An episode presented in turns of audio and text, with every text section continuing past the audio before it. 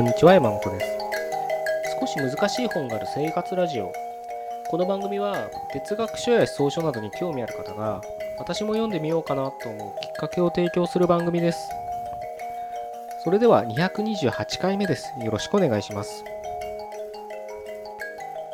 今日はですねステージに上がらない勇気っていうのをね少し考えてみたいなと思います。まもちろんあのステージっていうのは、えー、一つの、えー、言い回しっていうのかな、まあ、比喩例え、まあ、レトリックうんって、まあ、どういうふうに捉えていただいてもいいですけれど、まあ、そのステージにねあの上がるなっていうことをね今日はお伝えしたいんですね。で一見そのステージ例えば何つったらいいだろうなうん何かにねそういったステージに上がらないとか言われると上がるななんて言われるとなんか臆病者とかねうん勇気がないんじゃないかって人生の自分の役割から逃げてるんじゃないかなんてねあのいうイメージを抱く人もいるかと思うんですけどあのもちろんねそういう場面もあると思うんですよ。あの絶対そこのステージに立たなきゃいけない自分が自分の人生を主人公として生きる上ではやっぱりそのステージであの活躍しなきゃいけないみたいな言い回しもできるかと思うのでそういった表現ではまああの確かに正しいとは思うんですけれど今日僕がお伝えしたいステージっていうのはうーん例えば今その SNS とかが当たり前に盛んな盛んなって言ったら失礼あれかもしれないけど当たり前な時代になっていく中でなんかその顔実際に会ったことない人それをつながるっていうんだと思うんですけど実際に会ったことない人からの誹謗中傷とか当たり前にありますよね。でまあその僕らはそんな、ね、芸能人みたいな人じゃないと思うので例えばツイッターでつぶやいたらなんかすごいリプライがあるとかはそんなにないのかもしれないけどうんでも多少なりともあるわけですよね。よくわからない人からなんか変なねあのそれこそなんかバカみたいな そんな幼稚な本当でも幼稚な書き込みとかありますよね見てるとねコメント欄とかね。あのツイッターえっ、ー、と何でしたっけあのフェイスブックとかだってそうですよね。あの一応あれはうんツイッターとかとは違ってうん違うなんだろうな誰でも彼でもっていうわけじゃないんですよね確から登録できるのね。なのである程度は親密性が高い媒体なのかもしれないけどそれでもやっぱり全然知らない人同士がつながってるわけですよ。で実際会ったこともない人がなんかやんややんや言ってくることもあるわけですよねああいった媒体。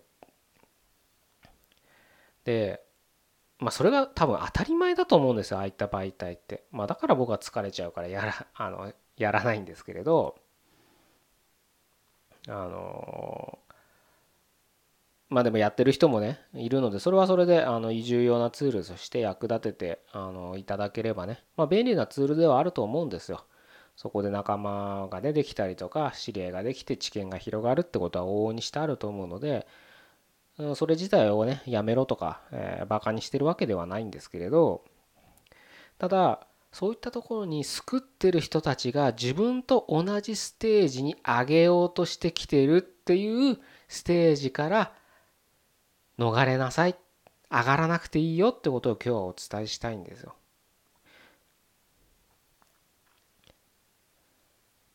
まあ、経験あるとは思うんですよ一度や二度は。あの自分自身あじゃだけじゃなくてねなんか人のコメント欄とか見ててもなんかよくわかんない突っかかりしてる人いますよね。で本当に幼稚なね水かけ論みたいな重箱の隅をつつくとかね、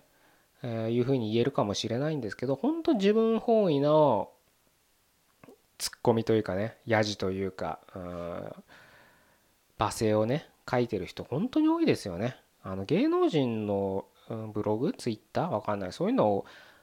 YouTube でも何でもいいと思うんですけど見ていただくともう本当に一瞬見て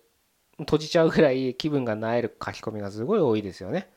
でそれは総じて当たり前ですけれどもう自分の主観をただただ言ってるだけなんです。好き嫌いですよねだから好き嫌いのことをただ単純に言ってそれに入らない人を攻撃してるってだけなんですよね。でまあ芸能人のブログとかねだったらまあ他人事だから大変そうだななんて終わるのかもしれないけどでもそれは数が多い少ないはあると思うんですけど僕ら個人にだって向けられてる刃だと思っていただいて構わないんです。本当に今そういったなんだろうな顔が見えないからこそ手軽に自分の海を吐き出している輩が多いんですよね。昔から、まあ、人間の本質がそんなに変わらないっていうんであれば昔からそうだったのかもしれないけどそれがでもそれをしないちゃんと一歩そういう気持ちが上がったとしても一歩踏みとどまって自分の中で内省して消化するっていう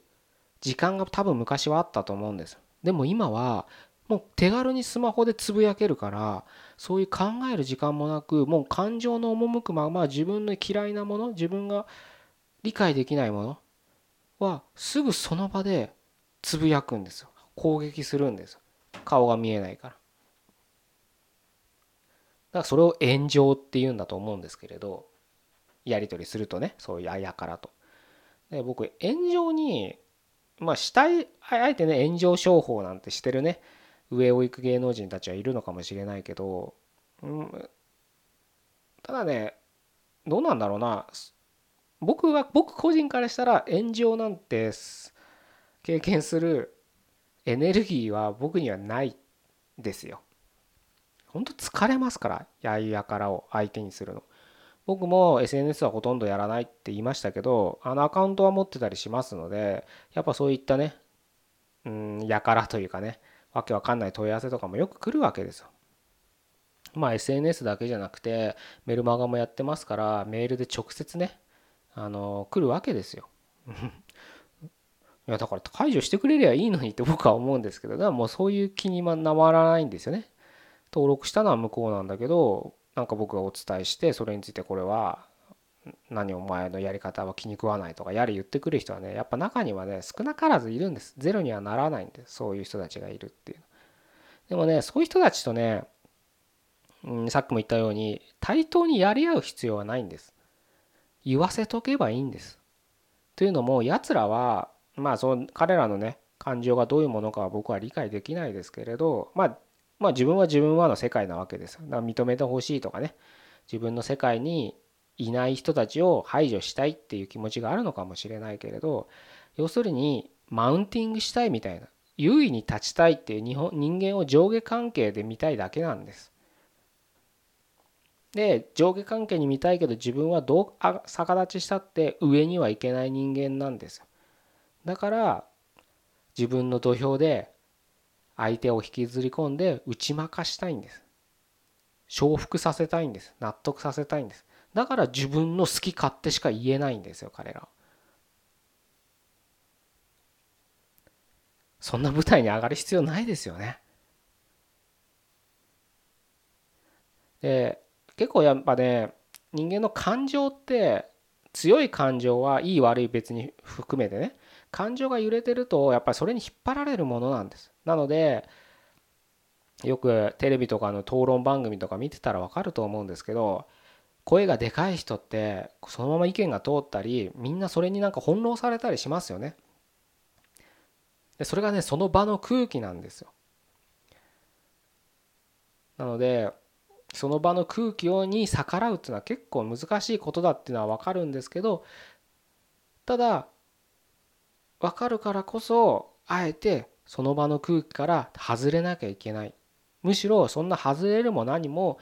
あのネットでねさっき言ったアホみたいなこと言ってくる人たちはあのうんあそんな人たちのねそのステージに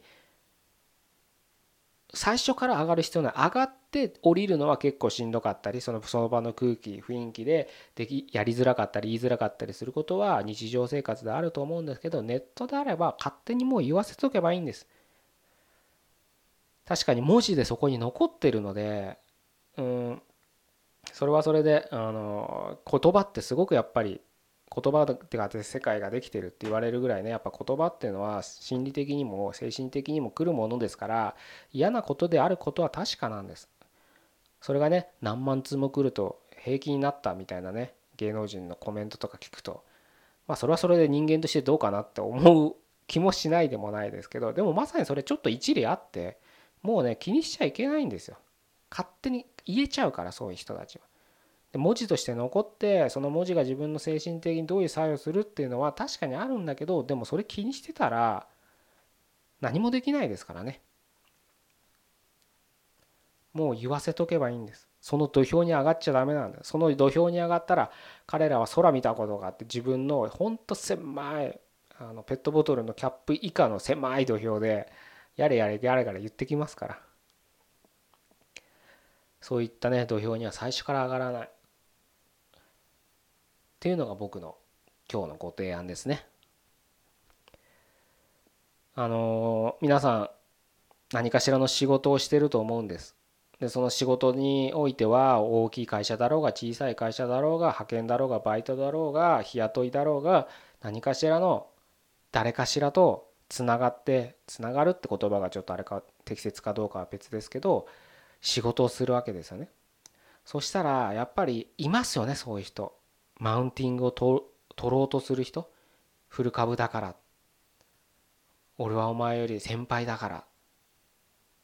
仕事ができるからみたいな形で。そんなのにいちいちね歯向かってちゃった歯向かってるとか同じステージに上がる必要はないんです。言わせておけばいいんです。あなたはあなたがやらやらなきゃいけないタスクを日々こなせばいいだけなんですそれは仕事というタスクかもしれないし人生生き方存在としての役割っていうタスクって意味も込めて僕は言ってます。あなたは何かしらのタスクを持ってると僕は思ってるんです。それは存在っていう概念で考えても僕はそう考えてるから今日そういうふうに言ってるんですけどその存在しているあなた自身がやらなきゃいけないタスクだけを集中してこなすように心がけていただければ、まま、勝手にね外野がねギャーギャー言ってくることにねあまり気を取られないでうんバランスのいいね人生を歩めるんじゃないかなというふうに思いますね。是非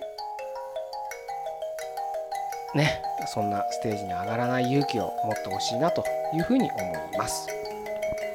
じゃあ今日は以上で終わりたいと思います。228回目でした。ここまでどうもありがとうございました。